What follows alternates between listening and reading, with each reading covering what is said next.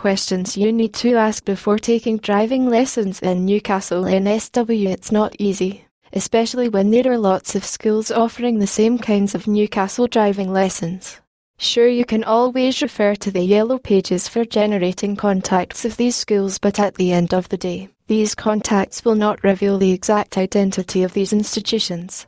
For that, you have to delve a little more into the details of these establishments and know about what kind of training they are providing and at what cost. In most cases, the success and failure of a driving lesson depends on the skills of an instructor. These are the professionals who will be responsible for teaching you how to drive. Precisely for this reason, it is vital to ensure that whoever you're taking the training should be capable enough while enrolling in such institutions, it's crucial that you ask them a few basic questions. These questions are Do you have male or female teachers?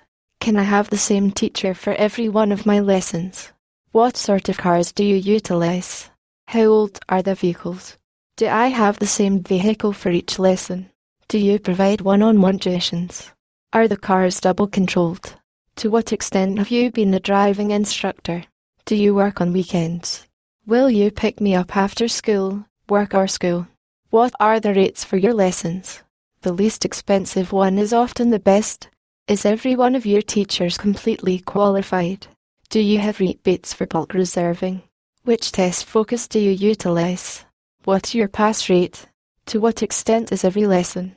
But no matter how capable your instructor is, it will invariably depend on your dedication. You might join the best driving lessons in Newcastle NSW, but if you are not dedicated enough, no one will be able to teach you driving. In this day and age, having a car is one of the most convenient ways that helps a lot to travel from one place to another. But if you don't even know how to drive, you will have to bear the added expense of hiring a driver,